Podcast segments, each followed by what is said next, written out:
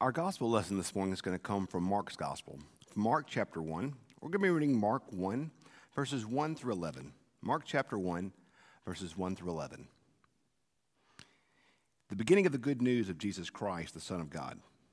As was written in the prophet Isaiah See, I'm sending you my messenger ahead of you, who will prepare your way. In the voice of one crying out in the wilderness, Prepare the way for the Lord, make his path straight. John the Baptizer appeared in the wilderness, proclaiming a baptism of repentance for the forgiveness of sins. And people from the whole Judean countryside and all the people of Jerusalem were going out to him, and they were baptized by him in the river Jordan, confessing their sins. Now John was clothed with camel's hair, with a leather belt around his waist, and he ate locust and wild honey. He proclaimed, The one who is more powerful than I am is coming after me. I am not worthy to stoop down and untie the thong of his sandals. I have baptized you with water, but he will baptize you with the Holy Spirit. In those days, Jesus came from Nazareth of Galilee and was baptized by John in the Jordan. And just as he was coming up out of the water, he saw the heavens torn apart and the Spirit descending on him, the Spirit like a dove descending on him. And a voice came from heaven You are my Son, the beloved. With you I am well pleased. This is the word of God for the people of God. Thanks be to God. One of my goals for 2021 is something that might be good for all of us to do, especially in this uh, interesting season. I'm getting tired of saying the phrase interesting season. In this season we find ourselves in, is that I am at night attempting to scroll less on my phone and read more. I want to read more this year. I'm trying to read a book every week or so and uh, it's been I've really enjoyed it thus, thus far. I knocked a lot out last. I started I cheated. I started early uh, in Advent last year, so I've, I've, got a good little momentum, a good little head start. So I've not been quite as good these la- these first few days of uh, of 2021, but I'm attempting to read more and scroll less. And one of the things that I'm, I'm reading a lot of right now is history. I've always I've always loved histories. Histories are, are, are, the best to me. I just think they're, they're fascinating uh, to read about histories. Um, it's, it's one of my favorite one of my favorite subjects in all, in all the world. I'm actually right now reading an incredibly boring book about the Mississippi Annual Conference of the Methodist Church. Uh, you wouldn't want to read it, trust me. It's, it basically it goes. It's it's a, it's a history of the conference from like I think it starts in 1840 something and goes to 1870 something. I think it started in 1840 72 maybe, and then goes to 75, 76. And basically it, it lists, okay, this happened in 1841, and it lists where the conference was and who the preachers were and how the colleges were. It's just, it's, it's awesome. It's just great to read all this cool stuff that most folks may find boring, but I, I think it's interesting to see these things. I'm actually doing something um, that I haven't done in a long time. Um, later this week, I'm going to take a few days off. And uh, so next week in worship uh, on the online service, Brian will be preaching this, so you, will get a good sermon for once next week in the online service, and the online traditional service, and then in our drive-in slash front lawn service, Aaron will be preaching that one. So hey, good good week for the church. You get two really good sermons next week. But I'm gonna take a few days off, and I'm gonna I'm gonna drive the Natchez Trace, starting in Nashville and going all the way to Natchez. And I'm going to stop and look at every last single one of those historical markers and it's going to be boring, and I can't wait. I really can't. It's going to be so cool to, uh, to, to, to, learn about all, all the history and all the stuff that we, uh, that we see. I, you know, like every dad, I love World War II stuff, love the World War II documentaries. It's, it's a requirement of being a father. You have to love World War II. I love, I love spy stuff. I love reading about the spy stuff. And one of the, one of the spy agencies that I'm really fascinated by reading about and learning more about is the Mossad. The Mossad is the spy agency, basically the CIA uh, for Israel. And uh, you want to read about some bad sons of guns, read about the Mossad. They are something that you don't want, you don't want to get crossways with the Mossad. They, uh, they, they are quite inventive in the ways they can, uh, they can get you. But what's really interesting is like most, there's, there's an interesting um, ceremony that so many military agencies make. Um, the Mossad, the Israeli agency I was just telling you about, there's, um, there's a, a, great, a great uh, historic place in Israel called Masada. Masada is a place where the Israel, where the, where the Jewish people made a final stand against Rome, and uh, back in the uh, 70, 74 AD period.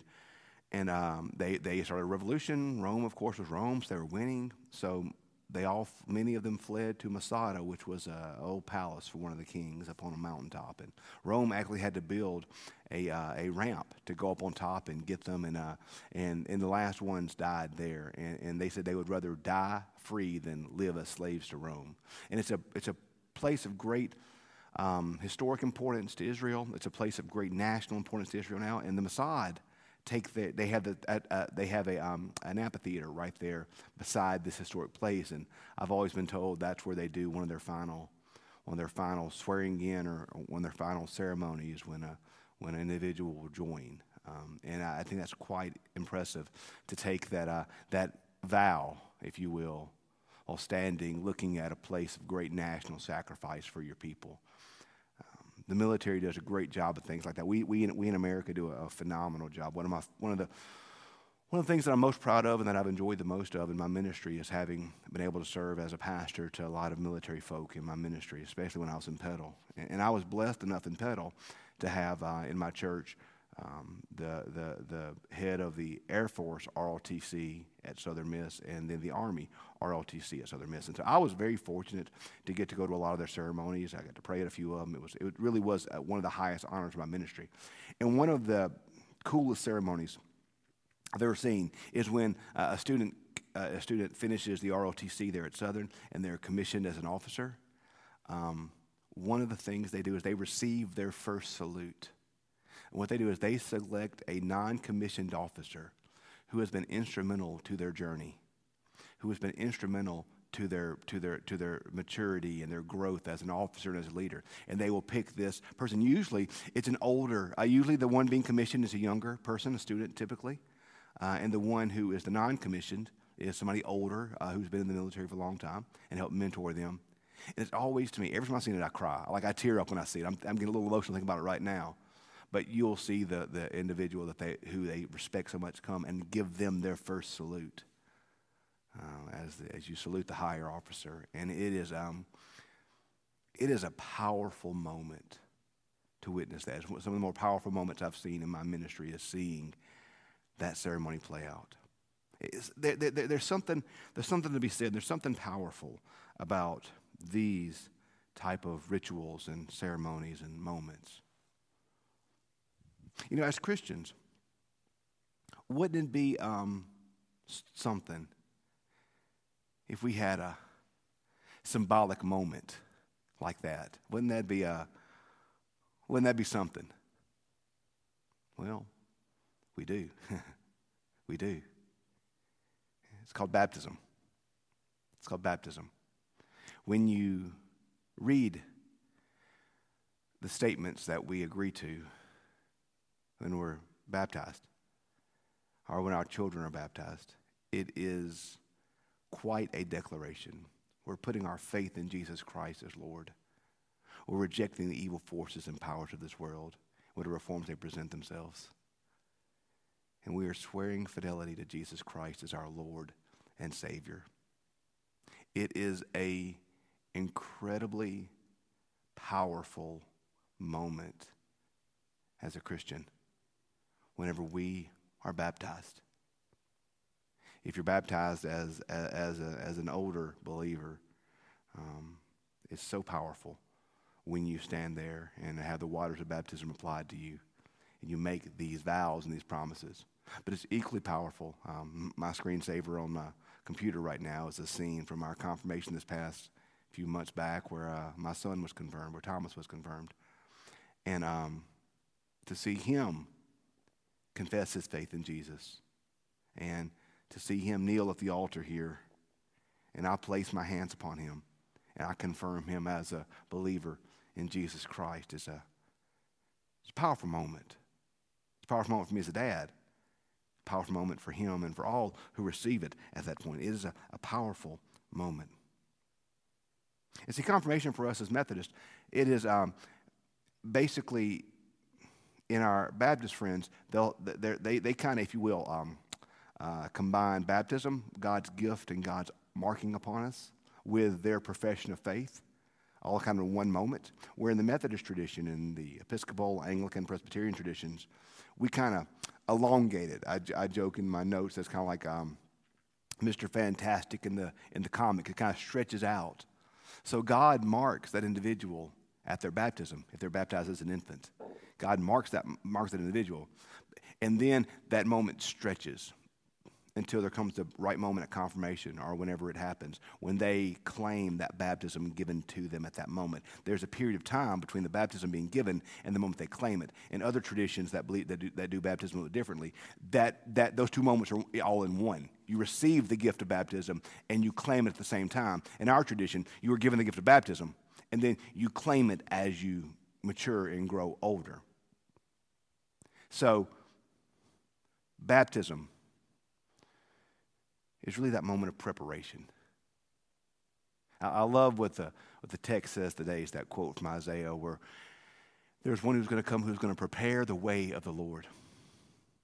And I think so much of what we read today is about preparation. So we see, first we see John. First we see John coming and John preparing the way for Jesus. John comes, John preaches. God, John's out, in the, out by the River Jordan wearing camel's hair and eating honey and wild locusts and he's preaching, and folks come from all around. Folks come from all around to hear him preach and then to receive baptism. Baptism for John was most likely uh, a form of the mikvah bath, which is a ceremonial washing rite in the Jewish tradition. You, have you've, you've seen it before if you don't remember, you, you actually are familiar with it, because if you go back and read in John, in John 13 when Jesus washes the disciples' feet, and Peter says, No, no, not just my feet, but my head also. And Jesus said, No, you've already been, you've already been washed. You've already taken a bath. You've already been mikvah bath. You've already had your rite of ceremonial washing. So John most likely was taking this Jewish form of ceremonial washing where the people would walk down into the bath, wash themselves, and then walk out. John was most likely taking that and, and, and adapting that to a baptismal rite. Um, and so John, that's what John was doing. So John, but John says, I'm baptizing you by, for repentance. There's one who's going to come who's going to baptize you with the Spirit. So John, John, John is baptizing. John is preparing the way for the Lord. John is coming and saying, You need to repent. You need to get ready because there's one coming who's greater than I, who's going to point you to truth and life and peace, who's going to point you to salvation. I am not the one who will save you, but there's one coming after me who will save you. John is preparing the way for Jesus. John is the, the steamroller, if you will. Back in the old days when people ran the ball and played football, John's the fullback. John's clearing the path for Jesus to come. John is preparing the way for the Lord as the prophet said that he would. So John is preparing. But then we get to Jesus.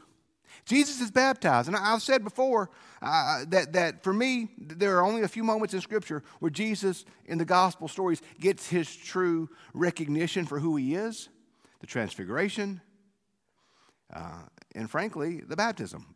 Because in this moment, the Father speaks, the Spirit falls.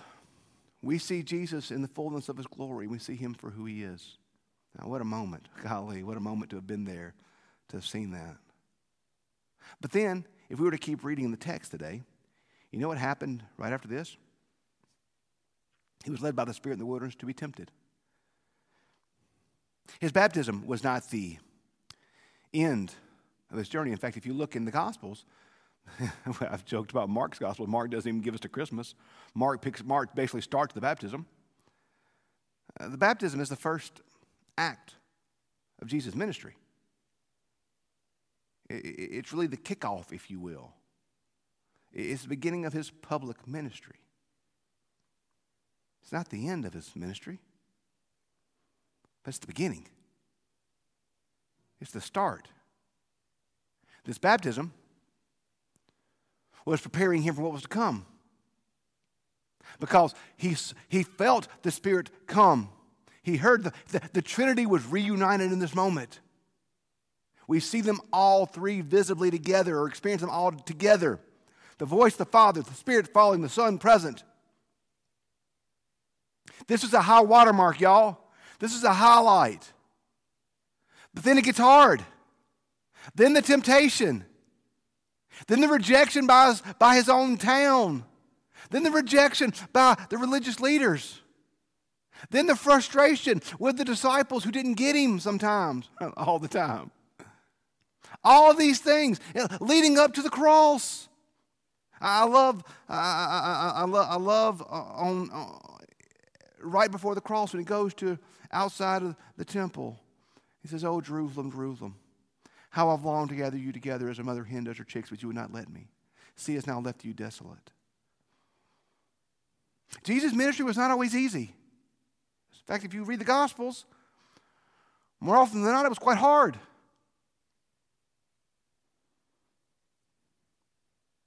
Baptism prepared him. baptism showed all who were there who he truly was. This baptism was that moment of launch and the preparation for what his ministry was going to be upon the earth and for his eventual death, resurrection, ascension, and return. That's what our baptism is, y'all. That's one of the reasons he was baptized was to show us the path. Our baptism is the same. Our baptism is not the final moment of our of our of our faith. It's not the end of our journey with God. It's not the, the, the completion of all things, but our our baptism is the beginning. It's the, really the beginning of our faith.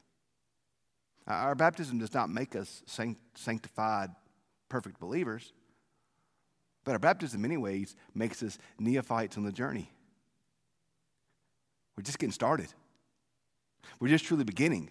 We're just truly getting there. And quite often, quite often, our path's going to like Jesus in this way, where just as Jesus was baptized and then immediately faced temptation, we make this vow. As parents, we make this vow to raise our children in the church, to raise our children in a Christian home, to teach our children the faith. And we, we, we, we take the vow and we mean it. But it's hard, y'all. Life is hard. Life is busy. Life is challenging. And there are so many idols screaming at us for us to follow them. And so we've made this promise to God to follow Him. Uh, the baptism, baptism has prepared our children for what is to come. And then we as parents struggle sometimes with what do we do? How do we do it? Do we feel qualified? Do we feel capable? We're so busy. There's so much going on. We face temptation after temptation, struggle after struggle. Are we doing it right? Could we, it, could, it, could, we, could we have done more? Could we have done it differently? Same thing as adults, as teenagers. We take the vow at confirmation. And then we're beset by every side by temptation, by the culture, by the world, by the idolatry of these moments. And we know we've taken a vow to, to resist evil in every form it presents itself. We've made a vow to follow Jesus above all else. But it gets hard, doesn't it? It gets hard. Our baptism prepares the way for us.